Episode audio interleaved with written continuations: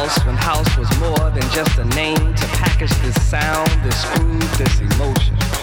I remember house when it was just one house. I remember house when house had artists, songwriters, and personalities. I remember house when you didn't have to be a DJ just to be into house.